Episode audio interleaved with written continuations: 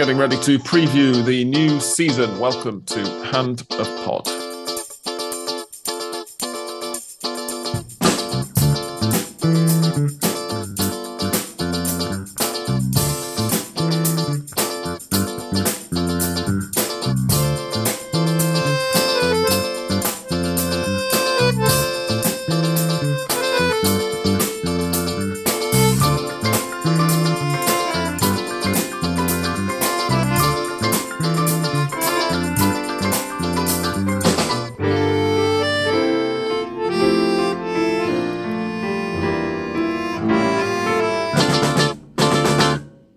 Welcome, one and all, to episode 417 of Hand of Pod, the second of 2022, and the first in which we get right down and dirty with the really good stuff. The club season has begun uh, about 10 minutes ago. Uh, the first two matches of it are now underway, at least in the, the top flight. I'm Sam Kelly, and I'm joined for this preview episode by Andres. Hello, welcome. And we were supposed to be joined by Santi, but uh, he's covering the Argentina Open tennis tournament at the moment and hobnobbing with Juan Martin del Potro. So instead, a late substitute, Tony, has managed to make it in and join us. Welcome, Tony. Hey guys, how are you? Uh, a little bit envious of Santi, to be honest. Yeah, I mean, he's, he's certainly getting a lot more sun than um, well, certainly that I've had all day, and I imagine that you've had as well, given that you've just described your working day to me. um, and yeah, if, if anything, like I, I, can't remember when my girlfriend and I went to a match at the Argentina Open, whether it was three years ago, maybe it must have been, would have been pre-pandemic, but then two years ago was just about pre-pandemic as well. Uh, and yeah, we had to really try quite hard to avoid sunburn, uh, given that it's February or late January in Buenos Aires when it's played. Um, anyway, we're here to talk about football. We're going to begin with a quick review, of course, of Argentina's two World Cup qualifiers, which Santi and I previewed a couple of weeks ago. Um, those ended in, if I remember correctly, uh, two victories for Argentina. I really hope I've got that right because that is correct. Yeah, it was two one away to Chile. Uh, yes, it was in Calama. It was, and then one 0 at home to Colombia. Uh, now Santi and I were um, laughing a little bit about the fact before that match that Chile wanted to play at altitude you know, and there were rumors when that was first announced that it was to make things awkward for Argentina. And then, of course, it was pointed out that Chile's players are not going to be any more used to playing at altitude than Argentina's are. Um, but of course, another thing that we then pointed out was that their follow up match, Chile's follow up match the next Tuesday, uh, was away to Bolivia. So probably that was more of what Chile were thinking.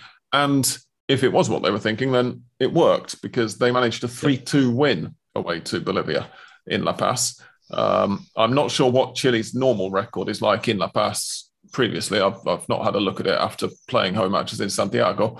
Um, but anytime that a team who are used to playing as sea level manages a win in La Paz, it's a good result. So well done them.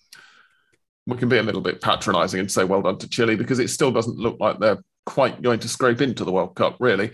Brazil and Argentina are both, as they already were before the last double header, already qualified after 15 matches each with 39 and 35 points respectively. Ecuador are still in third place with 25 points, having uh, drawn at home to Brazil and then drawn away to Peru. Uruguay are fourth with 22 points um, and two matches to go. Uruguay's results were a 1 0 win over Paraguay and a 4 1 win at home to Venezuela. So they were the big winners, really, of the double header um, that passed. Peru are now in the playoff spot on 21 points, having uh, beaten Colombia 1 0 in Colombia, and then the aforementioned 1 1 draw at home to Ecuador. Uh, and Chile are sixth with 19 points, so two behind Peru and three behind Uruguay with two matches to go. Um, thanks to that, uh, well, not thanks to the defeat against Argentina, but thanks to that battling win over um, Bolivia. Colombia have 17 points, Bolivia have 15. Uh, Paraguay are out of it, I think, now mathematically. They're on 13 points. Yeah, they're eight points behind Peru with six points to play for. Um, I think actually that mathematically, I'm not sure Bolivia is still in it either because of who's playing who. I don't think it's possible for everybody to drop no, enough points don't. for Bolivia to qualify, even though they're um, six behind with six to play for. Yeah, and Ecuador only needs one point to hmm. secure mm. third place. So yeah, uh, Ecuador already um, they are six clear of sixth place Chile with six points to play for, but because not all of the teams below them can pick up maximum points because some of them are playing each other. Ecuador are already guaranteed at least a playoff spot, and they are a draw away from confirming an automatic um, promotion. Uh, promotion, an automatic qualification spot is what I should. I mean, say. it is like a promotion. Yeah, it is. Yeah. Um, there is a, a very juicy uh, doubleheader coming up then at the end of March, which we will of course preview, you know, in, in more detail closer to the time. But uh, Uruguay versus Peru on the 24th of March um, is looking like the really, really big match, which could decide not only uh, whether Uruguay and or Peru make it through, but also could decide some of the other teams, uh, Chile's and Colombia's fates as well um, before the last round of matches is played. Uh, we'll go into that in more detail, as I say then. But uh, from Argentina's um, point of view, so on, Andres. There is, a, yeah, there is a, a, remarkable thing about the this double header uh, of well, the, the, the end of the of the qualifiers, which is that mm-hmm. you, you mentioned that the first of those two rounds will be the 24th of March, right? Mm. And yes. River Boca is played the 20th of March. Uh, which means that perhaps not for Argentina, but there will be collapse for players playing in Argentina. Well, I, I mean River and Boca for the other clubs, the, the other uh, teams. Oh, of course, yeah. Um, yeah, various other clubs around teams around the continent have, have, got players, and I mean it could affect the Argentine players as well, uh, because you know we know that Scaloni wants to have them together for as much time as possible, and to have certain players maybe getting a bit more playing time uh, these last two matches are going to be taken seriously. I, I, think there was a suggestion a few days ago that, that Messi will be called up for them again, um, even though we were told before that he wouldn't be for the last few rounds of uh, of World Cup qualifying. Um, so yeah, it'll be interesting to see what that happens, and in fact, whether River or Boca end up, you know, asking the AFA whether they can play that match a day earlier. um, yeah. Might make sense, mightn't it, before everybody goes off on international duty. Um, in Chile, Angel Di Maria gave Argentina a 1 0 lead with a fantastic finish from just outside the box after nine minutes. That was uh, pulled back uh, by Ben Brereton, who apparently is playing very well in the championship now as well. Uh, he, he, wasn't playing particularly well, from what I understood, when he was originally called up uh, to Chile for those World Cup qualifiers, followed by the Copa America last year. But um, he seems to have hit full now. He got an equaliser to make it 1 1, but Lautaro Martinez got what turned out to be the winner for Argentina 10 minutes before the break. Um, and after that, it was quite a lot of Chile attacking, but not really managing to do very much, and Argentina holding them at arm's length. Um, and then the Colombia match, who was the goal scorer there? Lautaro Martinez. Lautaro Martinez, of course, yeah, half an hour in. Um, and not really an awful lot else to report. It, they, they weren't a particularly thrilling pair of matches from the Argentine point of view. No. Um, no, no, to be honest, no. no, I, I, did. I did want to review everything last week, but uh, nobody was available to record. So you know, but essentially, we didn't really miss very much. To be honest, we might have been struggling to find things to talk about for an hour. Yeah, maybe the, the la- yeah, and uh, sorry. Go no, on. I think it was a, of course a good test again to to see uh, what happened with without Messi there, uh, and it was mm. good to see that the team itself was a team and not depending on, on Messi like it happened some time ago, and and they played like being at ease and comfortable with the way they are playing right now, and, and that is something, of course, that gives you victories, and and, and in, in this case, the 28 matches that they are uh, they have uh, been playing with no no, no losses uh, no defeats. So I think that is perhaps the most positive thing of these two rounds of the qualifiers. Yeah, indeed. Um, Premier League watching listeners, of whom there are obviously a few, given that we're an English language podcast, uh, might be interested to hear that Emiliano Buendia made his Argentina debut with, I think, about 15 minutes to go against Colombia. So, congratulations to him if he's listening, which he's not. Um, and of course, this wouldn't be Hand of Pod reviewing a bunch of Argentina internationals without a cracking statistic that got shared on our WhatsApp group by, I think, by one of you two, if I remember rightly, um, which is that Lionel Scaloni, somewhat improbably, um, and I don't think any of us would have predicted this when he was named manager, um, has become the first manager in Argentina's history to uh, claim victories over all nine other CONMEBOL nations. Um, there is one rather big asterisk next to that statistic, which is that during the 20 years that Guillermo Stabile was managing the national team, Argentina never played Venezuela once. Um, their first match against Venezuela was the year after Stabile died, in fact, uh, 1967. So he never got the chance, and he did beat all of the other eight. Uh, and the other managers who've beaten all of the other eight teams, but only eight and not nine um, in CONMEBOL are. I'm doing this off the top of my head now because I've not got the tweet in front of me, but I think it was Daniel Passarella who didn't beat Uruguay, uh, Alfio Basile, Marcelo Bielsa, and was there one other one, guys? Can anyone remember? I think there might be someone missing. I've got a feeling Bielsa didn't manage a win over Ecuador. Basile, I can't Paraguay. remember. Uh, Paraguay, yes. And then there was one other one who it's slipped me by. But anyway, as I say, they all did play everybody else. Stabile yeah. beat the other eight South American sides that he actually managed against um, and therefore can be the most hard done by in that little statistic. But anyway, uh, moving yeah, on. Yeah, the only sorry, the only one that I think my my fall between Stabile and, and the rest of the coaches it's uh, Basile because it's the last one.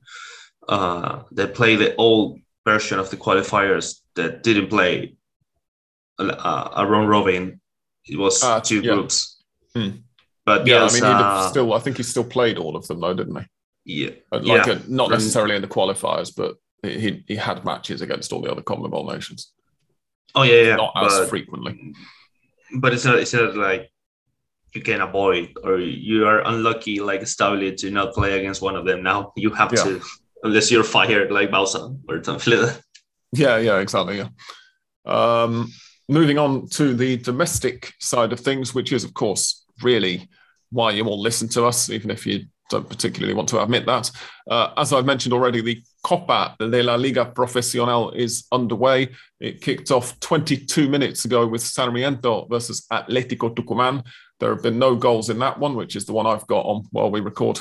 Um, and the other match, also underway at the moment, about 20 minutes in, apparently, is Patronato versus Argentinos Juniors. So, two rip roaring thrillers to uh, to get things underway. Uh, later tonight, Newell's Old Boys host Defensa y Justicia, and Central Córdoba de Santiago del Estero host Barracas Central, who are the uh, pantomime villains of this year's top flight, as we've already, well, as we spent most of last year uh, both explaining and uh, providing a prelude to uh, every time they got mentioned uh, during their second division campaign. Um, the structure of the calendar this year is very similar to last year. The only difference is that there are two more teams in the top flight than there were last year because Barracas Central and uh, Tigre were promoted. And nobody, of course, got relegated. At the end of this season, is it just one team gets relegated at the end of the year? Am I remembering that right? I cannot be sure about that, but I can check quickly. Mm. Um, of course, the fact that we have 28, while Tony checks that, the fact that we have 28 teams rather than 26 uh, in the Copa de la Liga this year does mean that nobody's going to be sitting out. You might remember that last year there was always uh, two groups of 13 teams, and that meant that there was always a team without a fixture. Um, and, and who was sitting out this year is two groups of 14 teams, so seven matches in each group each weekend. And there will be a round of Clásicos, which I think is round seven Yes, that's the one I, I told you about the that the that will be the Super Clásico uh, round. Exactly, yeah. Uh, so that's going to be River versus Boca, Independiente versus Racing, Argentinos versus Vélez, Defensa Justicia versus Arsenal for whatever reason, Lanús versus Banfield, Talleres versus Godoy Cruz, Again, they've been obviously drawn together at random because their Clásicos aren't in the same division. San Lorenzo versus Huracan, Rosario Central versus Newell's Old Boys, Gimnasia versus Estudiantes, Colón versus Unión, Tigre versus Platense, Atletico Tucumán versus Central Cordoba is another Clásico drawn out of a hat. Aldosivi versus Patronato is another one, obviously, because they're about 700 miles apart. uh, and Barracas Central versus Sarmiento. I have to admit, I was I'm assuming that that's been drawn randomly, but for all I know, there might be some real beef there. Anyone know? Mm, no. We're, we're, going to assume can, that that can, one's been drawn as well. I can confirm that um, there are two uh, places to be relegated this season and four the next one. Ah, so two teams go down at the end of this year. Yeah, they want to keep with, it even, apparently. With I think two coming up from the next season, and then next year it's going to be four and two. Yes. Oh, okay, right. I, I was fearing that we were going to have another 30 team top flight next season. No, no, we're, we're coming back to the. 21. To, we're going back to the 20, maybe 22 teams. Seems Supposedly. like logic. I mean, at, at, some point between now and 2060, uh, the Argentine league might have a sensible number of teams in the top flight again, basically. Um, that will but, mean that which that means that they will have to create any cups, any other cups or tournaments because to fill spaces because uh, of course they, they have the, that uh, paquete football the package uh, mm. and if there are less teams will be less matches of course and, and that will mean in people that won't be. Nah, uh, but I, I, su- I suppose I mean, at some point when you get the 20, 22 teams, you can you just play one against the other. Yes, that's another. Yes. Yeah, you have you have a proper, uh, you know, what what we. I say we Western Europeans. I mean me and other Western Europeans, of course. I don't mean me and you two because you're not. But uh, what what we're all used to thinking of as a proper league season of everyone plays everyone home and away. And I, we did the maths when the 30 team league happened back in 2015, and there were actually fewer matches played over the course of the season that year because of the fact that everyone there were only enough teams. There were so many teams that everybody couldn't play everybody twice, and therefore there were 15 matches every weekend. But over the course of the season, it was only I can't even remember what the numbers were now, but it was like 300 matches as opposed to 380 or 420 or something over the course of an actual proper league season with 20 teams in the top flight. And actually, from the, the, the knock on of that point of view, as well. Yeah, go on, Tony. Oh, sorry. That actually, from the point of point of view of whoever holds the rights and wants to keep stealing money, uh, you just play uh, a round robin between everyone, and then mm. on on the summer go back to the old torneo de verano, and you have all the year covered. Yeah, exactly. And we've had some torneo de verano action, which of course we're not going to really talk about. Um, but that, has been happening on the Paquete football channels over the last month or so. Um, and yeah, the, the, other thing that I was going to add was that the other thing uh, with the the everybody playing everyone wants with 15 teams in the division is that it, it, looks like loads of matches each weekend, but actually the clubs were losing money um, for gate fees and stuff because they had fewer home matches and obviously correspondingly fewer away matches than they would have had, or than they had had indeed the previous year in the under the old Apertura, Clausura, or Inicial Final, um, you know, league season structure. Uh, but anyway, dragging things back um, to where we started, the calendar then looks very similar to uh, how it looked last year, just with a couple of extra teams in the top flight. Uh, the Copa de la Liga group stages are going to carry on until uh, looks like the second weekend. I think this is, or maybe the first weekend in May, um, the weekend of Sunday, the 8th of May, basically. Yep. Um, and then after that, the top four teams in each of the two groups will go into the quarterfinals. And I think it's quarterfinals, semifinals, and final are all just one match. Um, quarterfinals are going to be in the home stadium of the team who were who finished their group higher. So it'll be the first place team from Group A playing the fourth place team from Group B, second place, third, and and so on. So whoever finished their own group higher gets their match at home in the quarters, and then I think the semis and the final are both on neutral territory. Certainly the final is. Um, and then after that, once that's all over, we go into the first division season, which will be from what I'm guessing mid May or something, or late May through to a couple of weeks before December. the World Cup, maybe. Yeah. Yeah.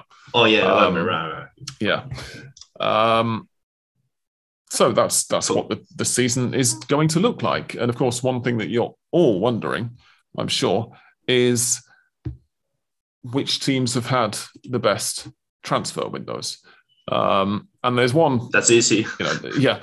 Normally with this, we go through a, you know a bit of a list and we discover some of these names and we go, oh, oh, this isn't bad at all. You know, they've you know that, that, that could be a good under the radar kind of signing. And there's a little bit of debate about who's had the best transfer window. Um, this year, I'm afraid it's it's going to be a rather less interesting discussion because the answer is River Plate um, on paper by quite a long way. Um, they have brought in Esequiel Barco who Tony's excellent scouting work has uh, uncovered for seemingly the first time. His first name is actually written with an S and not a Z. Uh, so well done there, Tony. Um, Emanuel Mammana has returned to the club, Tomas Pochettino. Uh, and of course, as all lovers of truly beautiful football um, will be delighted to hear, even though he's probably hardly going to actually start any matches, Juan Fernando Quintero is back in Argentine football and indeed back in a River Plate shirt. Uh, I think there are one or two others as well, but those are the four names that show up on this PDF that Tony has prepared and very kindly yeah, shared with me. Herrera from San Lorenzo, the left back, and right back. No, I'm mixing positions. And also coming back to the club, uh, González Pirez. Hmm. Another centre back coming back. And Elias Gomez. I know I know you mentioned him. Right, right, right. Yeah. Yes. Thank you, Andres. Yeah. And the other big win for River in the transfer market is that they have held on for now to Julian Alvarez, who, when we spoke at the end of last year, we were expecting he probably wasn't going to be a River player still now. Uh, technically speaking, in terms of his registration with FIFA, he isn't a River player anymore. He's on loan at River until the end of the year because he's signed. I'm incredibly angry uh, to to say uh, he's signed for Manchester City, um, as some of you will already be aware. Uh, it seems to me quite likely that he's going to be on his way in the middle of the year or just after the Copa Libertadores quarterfinals. I think it is the uh, the cutoff point. Um, there is a basically a clause in the deal, so he's back on loan at River until the end of the year but City can take him after the Libertadores quarterfinals if they want to for I think it's another one and a half million euros or one and a half million pounds. I can't remember which. Um, if if they another money like for time. Yeah, exactly. It's a lot of money for River and absolutely no money at all for Manchester City. So you know, I, my guess is that if if River, you know, are, are in the Copa Libertadores semi-final, then that's going to be I wouldn't say mostly, but certainly it'd be surprising if they did that and Julian Alvarez doesn't have a big part to play. Um, and that will probably lead to them having to play the Libertadores semi-finals without him, uh, one way or another. Either that, or they won't be in the Libertadores semi-final, but might still get to keep him for the last couple of months of the year. Obviously, against that is the fact that he's highly likely to be in Argentina's World Cup squad. You would think if he stays fit and in form, um, and City might prefer him to, you know, not to have too much dis- disruption at the end of the year and just to li- leave him there until the end of uh, the end of 2022 or the start of 2023. We shall see. But from River's point of view, fantastic piece of business. Um, yes, and, and just for you to have an idea, uh, you you mentioned you said I think you said 20 million more or less dollars uh, that will be uh, for River, and uh, uh, just to have an idea, River is, is these days uh, sealing the deal to rename their, their stadium mm. or the naming rights. And for that deal, they will they will receive uh, that sum of money, but for seven years of the uh, naming. And the deal, the, the transfer for Julian Alvarez is that that same uh, sum of, of money. So uh, just to have an idea. Yeah. With, um, with who they are, are they signing? Do you know the name rights? Uh, they are they are just uh, we have uh, some some companies, but the, the closest I think is a, a supermarket company. Um, and well, I there were uh, two others I think that they, they, weren't mentioned because the, the closest to, to seal the deal is is, uh, is that uh, I think it's called Chango Mas or something like that. Oh right, the new Walmart. Okay, cool. Yeah, yeah. I, I was yes. I was going to say don't mention any brand names here because they're not giving us twenty million quid to advertise them, guys. But um, yeah, I mean it doesn't really matter, does it? Because that's a, a, chain that doesn't exist outside Argentina, so our listeners aren't going to be affected. Um, but I mean, if yeah, they want to send me cookies, I'm, I'm good. Indeed. uh, instinctively, I don't really like kind of stadium naming deals, but I do. I, kind of feel like it's a bit like the you know the, this big one that was announced at Barcelona um, yesterday. When it's an already existing stadium, it feels like it does a little bit less damage. You know, like uh, Arsenal's stadium. Really, everybody should be calling it Ashburton Grove because Middle Eastern airline isn't going to give you any money at all for referring to it by what they've and you know it needs a permanent name as well um, but yeah i mean in practical terms this renaming isn't going to do anything at all from everyone else's point of view people are just going to continue to call it the monumental or estadio river um, and in other practical terms from river's point of view it gets 20 million dollars in their bank which they can use to remodel the stadium so yeah, yeah. you know good luck to them yeah i think I think as long as the, the, the, actual name of the stadium it's somewhere there, it's fine. No one's gonna call Spotify Camp Nou. It's gonna still call it Camp Nou. Exactly. Yeah.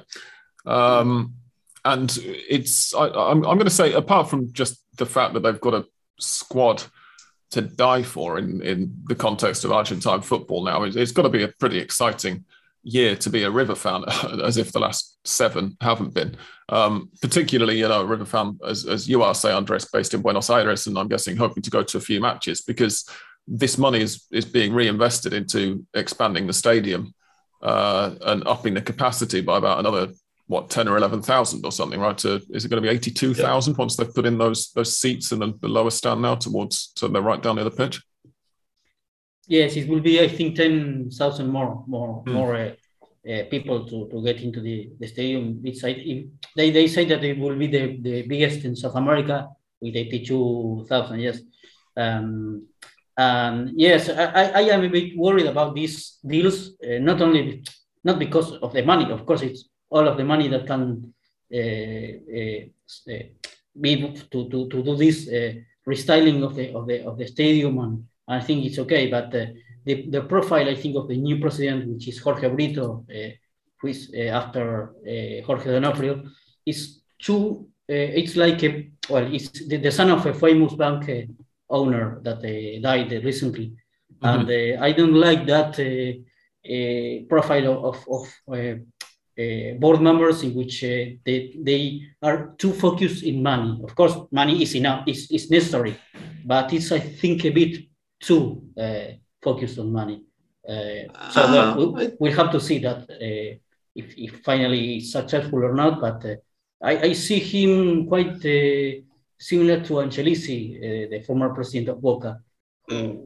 Was I, ha- I had to digress with you, Andres, were there. Sorry, to, if you want to finish your, your if you want to close the idea and I can counter that.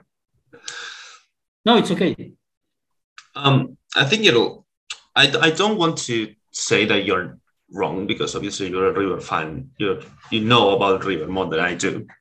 Um, but I think where you can draw the line there, which it's good you have someone that it's capable to manage finances, especially in Argentina, where most of the clubs are running into problems more often than not. But the, the, the important part will be him as the president and you guys as the associates that vote him in or out to understand that at least for now you still have someone actually running the football operation which is Gallardo. I mean he can he can control the money or he can um, uh, make good use of the money or say how much money is available. But as long as you have someone intelligent running the football operation, I think you're going to be fine. It's not like the same situation like in Boca, where regardless of who's the president, Ameal, Angelici, Boca, it's been clueless the last 10 years of what to do with the players, either sold them or buy them. I don't remember the last time Boca actually bought a player that was good for Boca. I really don't. It might be, it might be Benedetto that's just come back. I'll, and, I'll, I'll add something as well, if you don't mind, Tony. Um, yeah, yeah. Just that I, I, understand Andres's um, point of view, but uh, as, as, a Manchester United fan, I don't know how familiar um, I'm guessing Tony, because you follow the Premier League and English football quite a bit, so I'm guessing that you're more familiar. I don't know how how familiar Andres you are with um, Man United's ownership structure at the moment and for the last couple of decades, but um, there's a big difference between a board who are doing what so far it looks like Rivers board are doing and, and reinvesting the money um, that they take in into the team and into the stadium and in a the case of a big you know social uh, institution like the big Argentine clubs here and especially like River Plate are, they'll also be reinvesting it presumably into non-footballing parts of the institution um, and having owners who just are there mainly to use the club as a as a money basket to take a load of money out and not reinvest things fully. And you know they they're spending plenty on the the team now, but from what I understand, for match going Man United fans, they've not touched or so much as put a lick of paint on Old Trafford in you know twenty odd years now, and it's it's starting to look very much the worse for wear and all the rest of it. Um, So there, there is a difference, and, and I don't doubt this being Argentina. We've all been here for long enough. You two have been here your whole lives. I've been here for nearly twelve years now we've all been here for long enough to to know that I'm, you know, it, it would be very surprising if the people running a, an operation that's bringing in as much money as River are at the moment are not taking a little bit off the top of it for themselves. Um, but if the main um, motivation and the main end result of uh, this this deal being done is that you get another eleven thousand seats in the stadium and I don't know, you, you get to resurface the, the tennis courts for the members who go there to play tennis and stick a few new bits of equipment into the gym and also sign another couple of players possibly um, and, and work out a decent package for whichever manager comes in next after Gallardo because that's going to happen one day. Um, they're in you know better hands than than that, I would say, uh, is is my two cents on it. Yes, of, course, it's why uh, much better and, and way uh, uh, away from from a company, for example, that manage, manages clubs. And we have the example, the example, for example, why is Juanfer Quintero back at River? Because the company that managed managed Shenzhen, or I know how to pronounce it in China, broke, and well, they owed a lot of money mm. to hmm. Quintero, and that made it easy for Quintero to to to make the contract, to terminate the contract, and, and be able to or be free to, to come to river again. Uh, of course, that is quite quite a way, uh, but I, I, I only I was only worried about the the, the, the, the eagerness for money. Of course, it's just the beginning, and we have to wait and see what happens. And, and uh, not, not to compare uh, River to, to, to Boca or, or Brito, who is just starting to Angelici, who was in the club and, and, and finished their uh, the presidency and, and uh, but just to, to point out that I was a bit worried about that. Not only not not that uh, I, I wasn't glad. Of course, if if, if the Monumental is uh, restyled and, and, and, and we have to and there was it has more capacity and it's nicer. Of course, I will be uh, quite happy. But uh, it was only a doubt about the profile of, of Jorge Brito and, and nothing more. Oh, you're, you're, you're absolutely. I mean, again, your your worries are justified. I mean, obviously, again, because you know more of the River War than we do.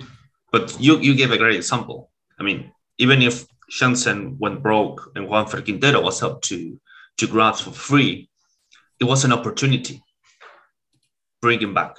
I mean, it, it, it, it may not work. That's always a risk when you bring a player uh, into a squad.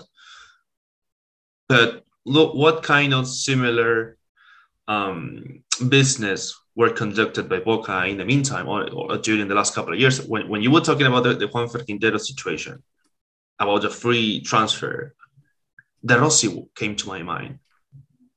I don't think it's gonna be like De Rossi, this one. Yeah.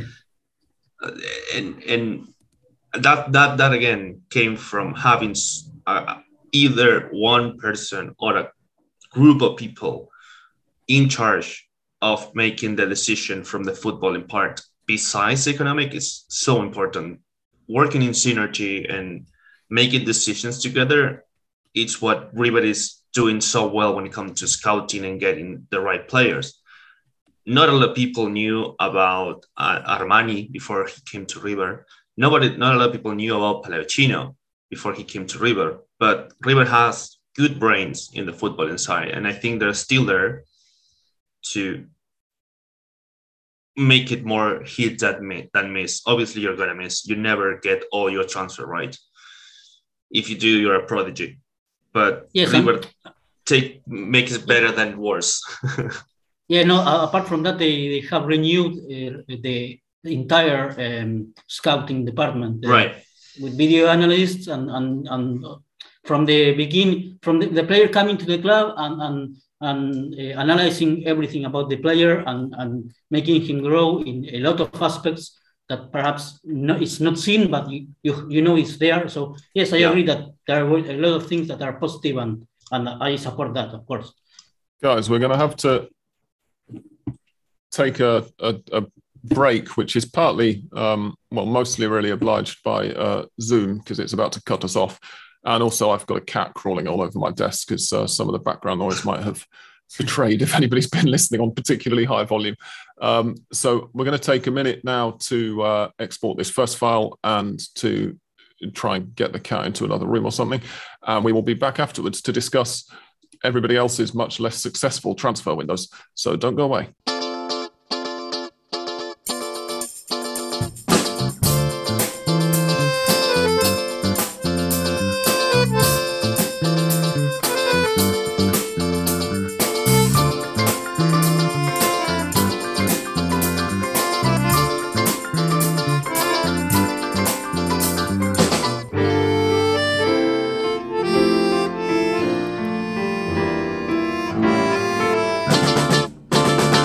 Welcome back. I managed to clean the cat off my desk. I need, I need, to clear the rest of my desk, really. It's quite a mess, but it certainly isn't any tidier with a massive cat in the middle of it. Um, so we can get on with discussing other teams' um, transfer windows. Uh, Boca Juniors, of course, are the logical place to go, having just talked about River. They have brought back Dario Benedetto and Pol Fernández, um, both of which look potentially useful to me. Benedetto doesn't seem to have had too happy a year in Europe. Um, and they've brought in Nicolas Figal from uh, Inter Miami, um, former Independiente fullback. Uh, what do we think of those guys? Well, I think that Boca, in the case of Boca, they they were sober. They brought one one player per, per line, uh, one striker, one hmm. one midfielder, and one one defender. In the case of River, of course, there are a lot of a lot more of signings, and and incredibly, uh, you will say, well, you are complaining because you are you are rich, but uh, uh, um, River hasn't signed a striker, and and uh, when Julian Alvarez leaves, uh, uh, it, it, was said that perhaps. Um,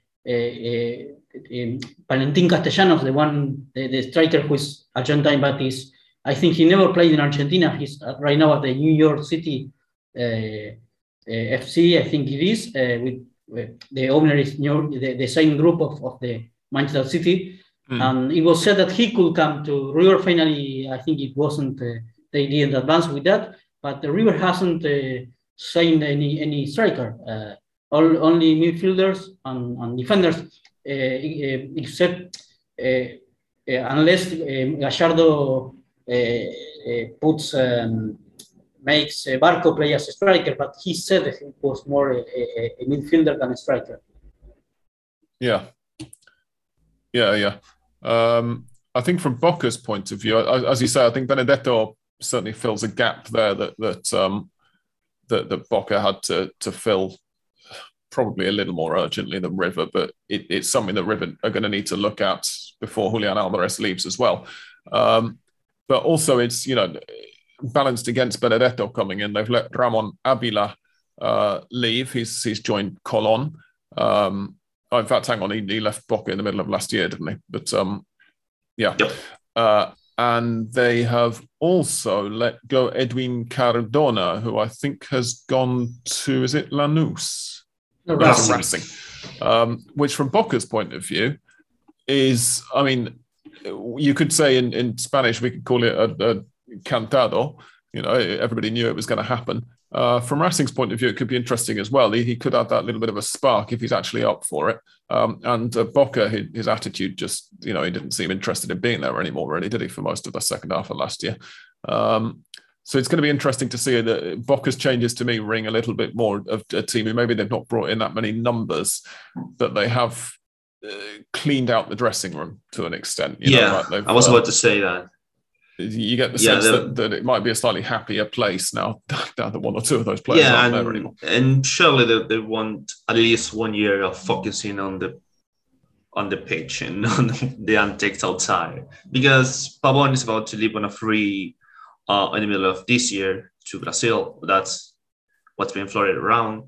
Uh, so Villa is being offered to a lot of teams. Um, so a less Colombian team, Carlos Zambrano is also on the um, one foot outside um, Casa Amarilla. So I think they're trying to focus on that, right? On the having a tiny squad that functions, and then we'll see what happens if they can challenge for the title. But at first, the first first order of business was no more strange things uh, outside what happens on on the football pitch.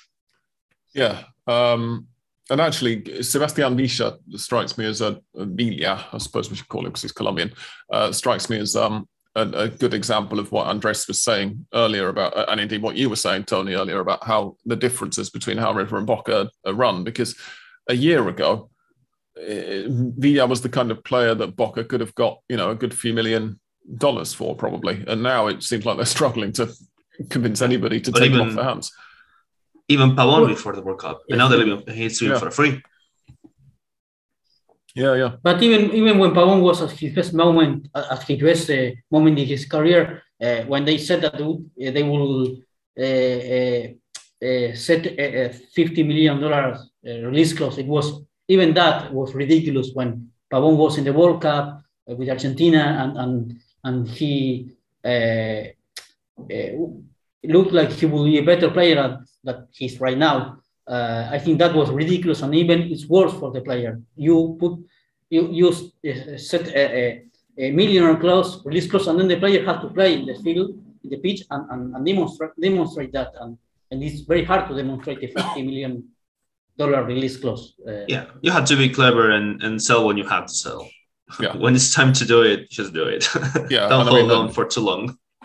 Pavon was, you know, that, that was before the last World Cup was, you know, four years ago now, of course. But um, it, it, it's it's an illustrative point because we said at the time that uh, it kind of felt a bit like he was having this one incredible season, having previously we criticised him a load of times for playing as if he had a bucket on his head. And sure enough, after the World Cup, he went right back to doing that. Um, so you you know you have to look at a player's career overall and be like, right, if if this is a standout season and it's got seemingly no relation to anything he was doing up to this point, is it going to be sustainable? Is he going to manage to, to yep. keep up this level of performance? You know, if, if he's been playing, you know, like Lionel Messi playing out of his skin since he was 17 years old and clearly destined for great things from a very early age, then that's one thing. But if you're 24, 25 or something, as Pavon was, you know, back in 2018, and you're having this one amazing season after a career of being you know, frankly, fairly ordinary and not particularly intelligent, it suggests that you're just having one amazing season. Um, Which it that, kind of connects to the to the big um, telenovela of the summer, maybe, which is Facundo Farias.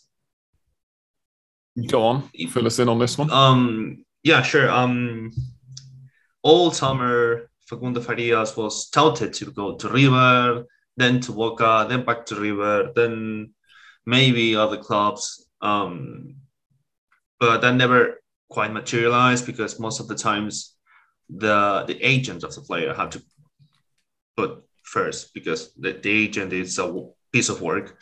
Um, the agent said that nobody was uh, asked or paying for what Colón was asking for the player. And if I look to whichever source you want to look at, you can check on the matches or you can check on the numbers, you think, okay, this is not a seven million player in the million dollar player in, in the in the context we are living out with with COVID and in the Argentine inflation and the uh, value of the dollar compared to to the Argentine peso. You think seven million that's or ten million or whatever they, they were talking about. And I think Colón should have let go of the player and you know cut the losses. What happens if he has a regular year, Hmm. you're gonna lose uh, the, the, the the value that you you could have got for the player, um, instead of trying to keep pushing to get more money. Then we can talk about the agent because the agent said two two or three days ago that Liverpool came calling and yeah, sure, Liverpool are for the Uruguay maybe, but I was going to say, yeah, like he doesn't seriously expect us to believe that Liverpool, Liverpool have are interested, does it? uh, I don't know. It's it's a it's a guy that one day said he was kidnapped. So if if he, if he can fake some kidnap, I don't know. Um. Anyway, uh, yeah, that's it's it's a good example of learning about the the curves, uh, development curves of your players, and and understand when you should sell and and cut your losses or get a maximum value if you if you can get of a player. Colon had a great first semester when they won the, the tournament and were flying on, on great football with Eduardo Dominguez. Now they, they Yeah. got Falcioni. It's a big if, uh, thinking that Facundo Farias might might get a, a similar performance that he had in the first six months of the last year. Absolutely, yeah.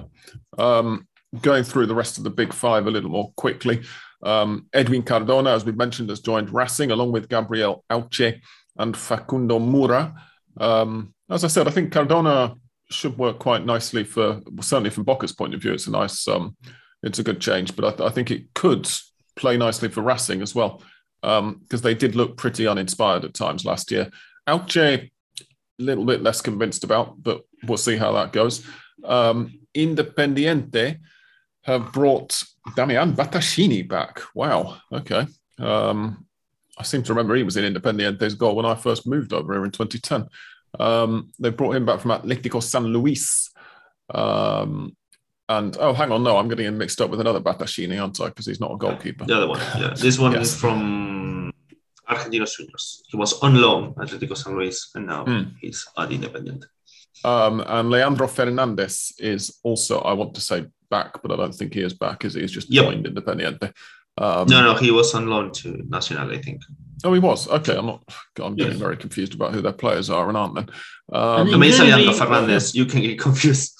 Yeah. Yes, he he incredibly had a good, uh, I think, a good season at Nacional. Uh, I I read the, the stats, and he played 24 matches in the in 2021 and scored 10, which is not, of course, it's it's not a lot of matches, but uh, for the, the the number of matches and the number of goals, I think is not not bad at all. Uh, That's uh, right. because yes, a, a lot of supporters. I think well, Santi is not with us, but uh, I, I don't I don't think he was very very happy with the coming back of, of Leandro Fernandez. And uh, if you read the numbers, I think he was quite quite decent.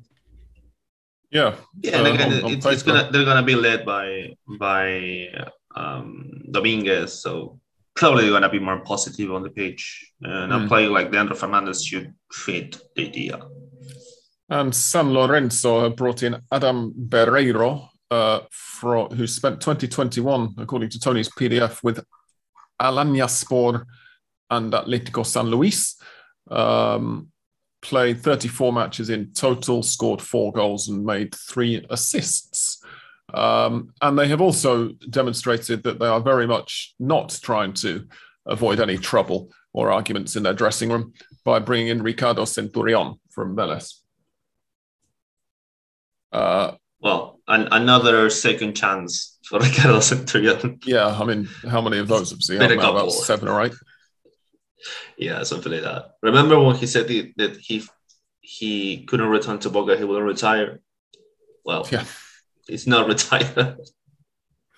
No, I think everybody would be happier if he did, but um, you know, we'll see. I mean, I'd, I'd like to say maybe San Lorenzo will be where he's, you know, manages to to settle and and uh, find some some form and some inner piece, But uh, San Lorenzo haven't really been that for anybody um, for quite some time. So I'm I'm finding it difficult to see who wins out of this transfer. To be honest, apart from his agent, most obviously. Well, in the San Lorenzo point of view, I think that uh, signing Blandi, I think is they will he will bring hope to the to the supporters because I think I, I remember him as a as a great goal scorer for in the past, of course, not not in the in the in the mm. not at these times times, but uh, uh, I think that is uh, well good as Di Santo didn't feel the, the expectations. I think.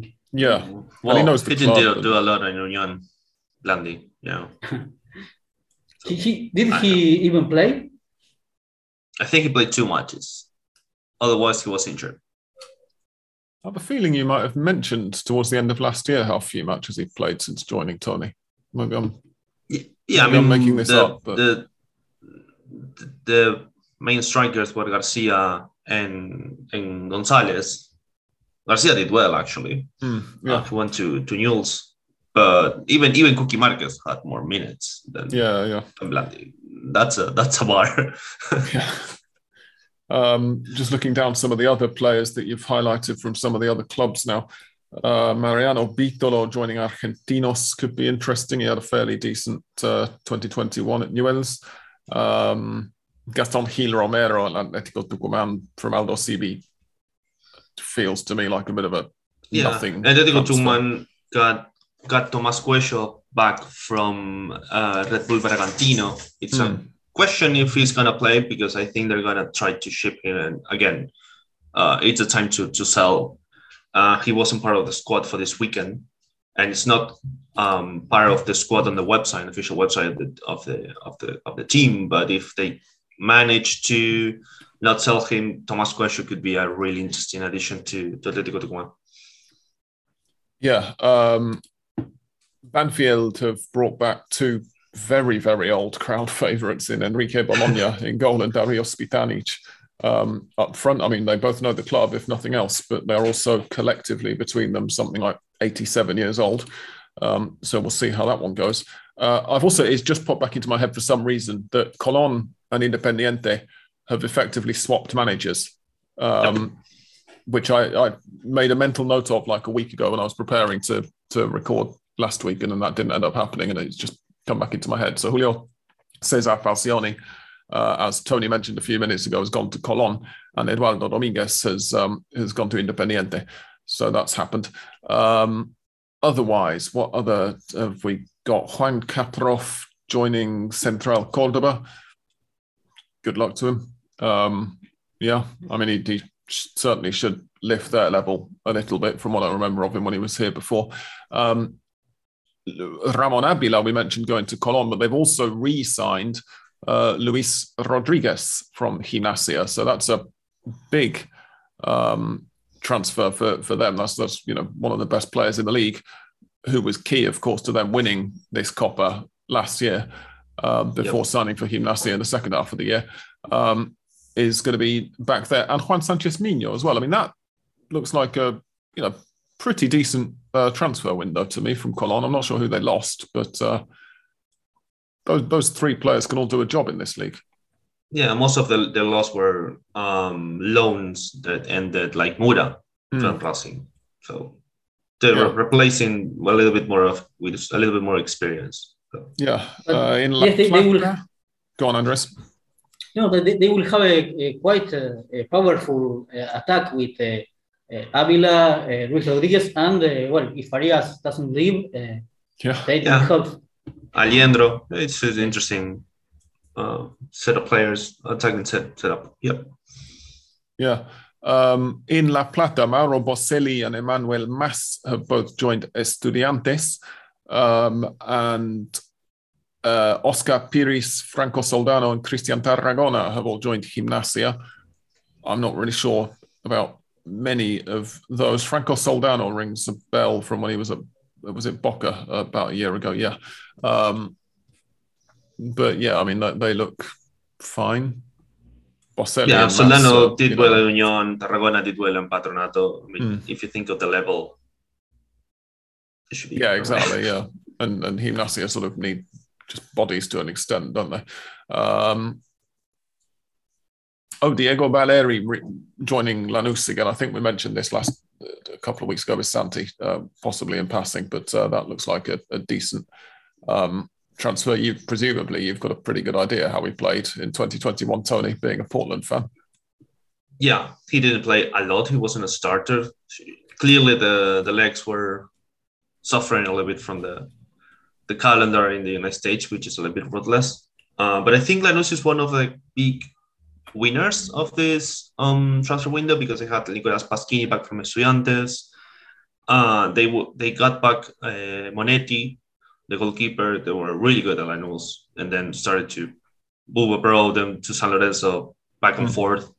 Yeah. Uh, and if he can establish himself with the eternal Jose Sand too, I think it's going to be uh, it, it's a good mix of players that Lanús got and one is one of the winners outside River, in my opinion. With and they still have Lopez, the, the, the young striker who I thought I thought yeah. they, they will they will sell him and he's he's still yeah, there. Pepo de la Vega too. I think they they have a good mix of youth and experience and good players. I think they're going to be interesting to check how they do. Mm.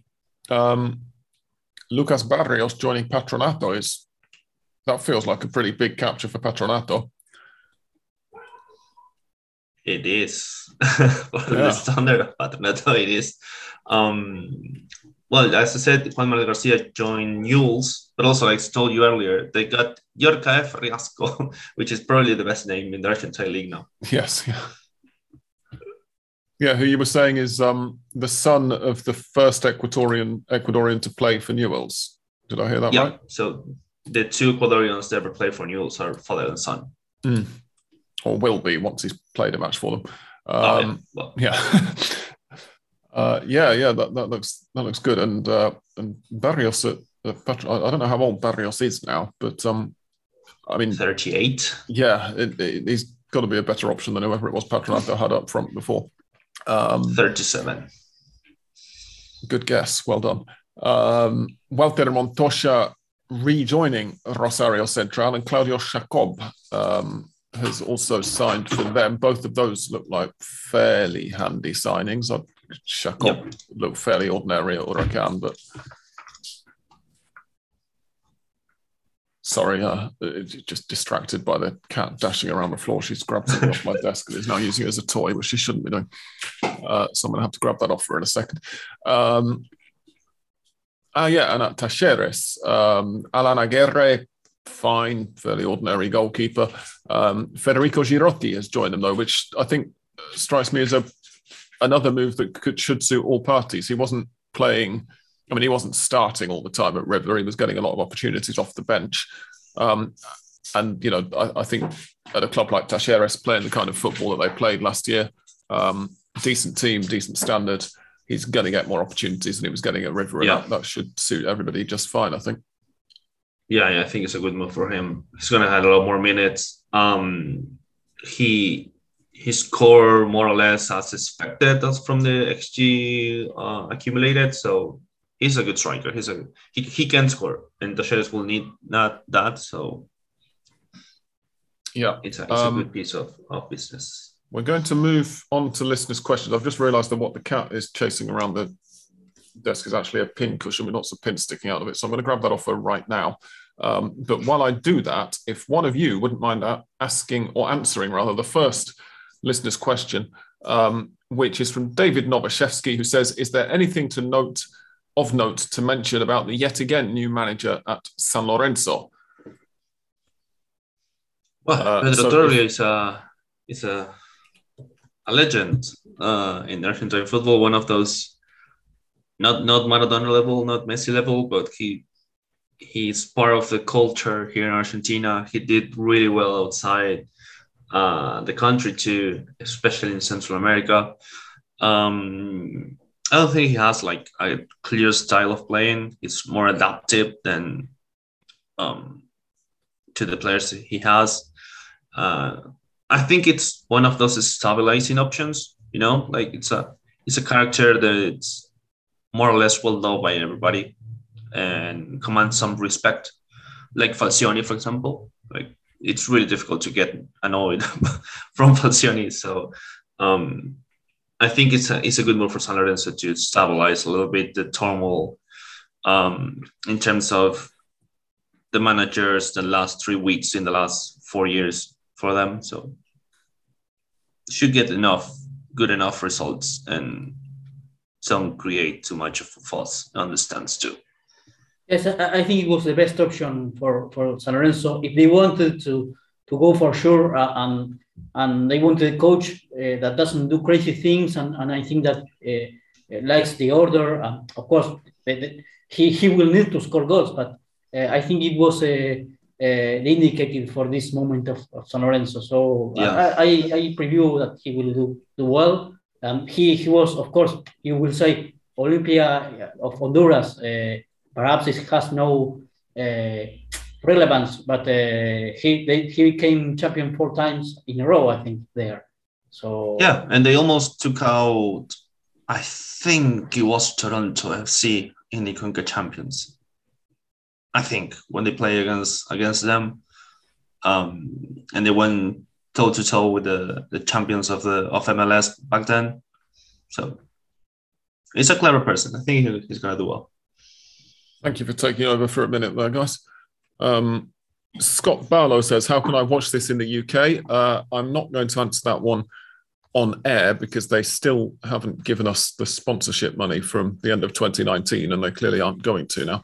Uh, but that question has been answered in our mentions um, by one of our other listeners who, who, also asked a question that we'll be getting to in a minute. So if you're interested, then do check out the Handlepod mentions. I've retweeted the um, the question. So just check that out and have a look down the replies for the answer to that one. Uh, Bob Roberts says a question that um, I'm not really sure. Well, I, I certainly can't answer this one uh, because of inflation, but we'll find out. So Bob says, what do fans pay for tickets to Argentine top division matches? Cheap seats behind the goals and the best seats at midfield. Um, I've not been to a match since before the pandemic, actually quite shortly before the pandemic started, and um, we we, we have 50% inflation annually, roughly, in Argentina. So God knows what a top division ticket costs now. Do either of you two know? I was about to go to Santa Fe and go to Union against uh, River Plate, more or less 2,000 pesos. Is that for the cheap seats or well, the, the cheap standing no, cheap, area? The cheap seats go go go free for the socios. Hmm and it's uh, 150. No, uh, uh 1,050. Uh, so think of 2K for the Platea. I mean, it's not big of a difference, to be honest. But yeah, of course, with obviously, if you want to go, most of the clubs, yeah, other. If you want to go to Tigre, for example, surely around that, but maybe a little less. Mm. Because surely there's a little bit of inflation because we're playing River. So yeah, that's true as well. Yeah. Um, Jamie Ralph says, "Can you remember any other team having had a transfer window like River have just had? They were the best team in Argentina already, but now it just seems unfair that the rest of the teams have to compete with a squad that stacked with quality." Um, Santi, although he's not recording with us, um, did manage to find the time to reply to this and said River last year. um, no, I, I remember, for example, Newell's with Tolo Gallego. They got Jairo mm-hmm. Patiño, Jardel, uh, Jorge Bermudez, and they went on to be champions. Yeah. I remember that, for example. You've got to go back some time. Um, it's true. But oh, the yeah. other thing is that to me, River's transfer window really um, smacks of a team who are putting everything towards trying to win back the Copa Libertadores, um, which, yeah. you know, fair enough. They, they've been very successful in it over the last few years. So, you know, that they have every right to think that they can compete for it. Um, but as a result of that, it's probably going to lead to them. You know, the evidence of the last few years tells us that they're, they're not going to take the league all that seriously until they're well into the, you know, unless they go out basically of the of the Libertadores. So that does give everybody else a chance. Um, and of course, it's football. You never know what's going to happen. Um, there's then a bit more of a discussion between Jamie and Santi, and then Johnny uh, asks, "Does Wanchope have a brain bigger than a walnut, or almost the same size?" he joined Colon, so yeah. I mean, all, all, all, all, all, jokes aside, I think it's a victim of circumstance. A lot of players from the same background and the same upbringing, more or less, ended up with the same kind of situation at least one time in their career, especially with they don't change the the people surrounding them. I mean, he didn't do anything different like any other 100 players in the last three years. So, yeah.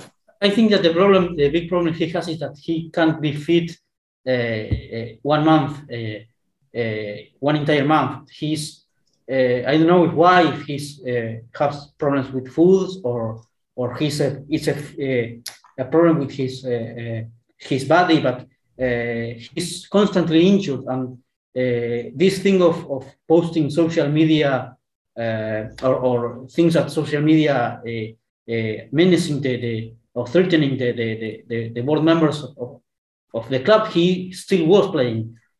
well, not playing, but he was still there. Uh, and then the, the, the, the, vice president with the Riquelme saying, well, but he we wanted to sell him, but there was no offers. Finally, he, he's now at Colón, but it's all very, very, very strange. I don't remember something like that. Uh, uh, uh like a, a, fight in which a player uh, criticizes this way uh, to, to the to the board members, and then they respond on TV even high, even heavier. I, I think it's really, really, really strange. Yeah, indeed. Uh, Lee Bartlett, we've actually had a couple of questions about San Lorenzo's um, new stadium, so I shall ask them both at the same time. Lawrence Hart and Lee Bartlett both ask whether we have any updates on that. Uh, I mean, at the moment, the site of where it's going to be is is a massive uh, vaccination centre, so nothing going on at the moment, no construction work taking place, and as ever, it'll probably be quite some time before they've actually got the money to do anything. Uh, it's been handed over to the club, you know, things move slowly here. You're going to have to be patient, guys. Uh, Lee also asks, what are the latest rumors on the new Primera D teams? Um, you might remember last year there was all this talk at the very last minute of like four or eight teams or something uh, dropping down and losing professional status and becoming semi-pro to to play a division lower and have a better chance to get to the top flight because of the way Argentina's slightly strange um, directly and indirectly affiliated lower divisions um, work. Nothing has been resolved so far for this year. The, the rules and regulations haven't been finalised. Um, don't know when it's going to start, the Primera D. Um, but uh, at the moment, there are 10 teams who are definitely going to be in that.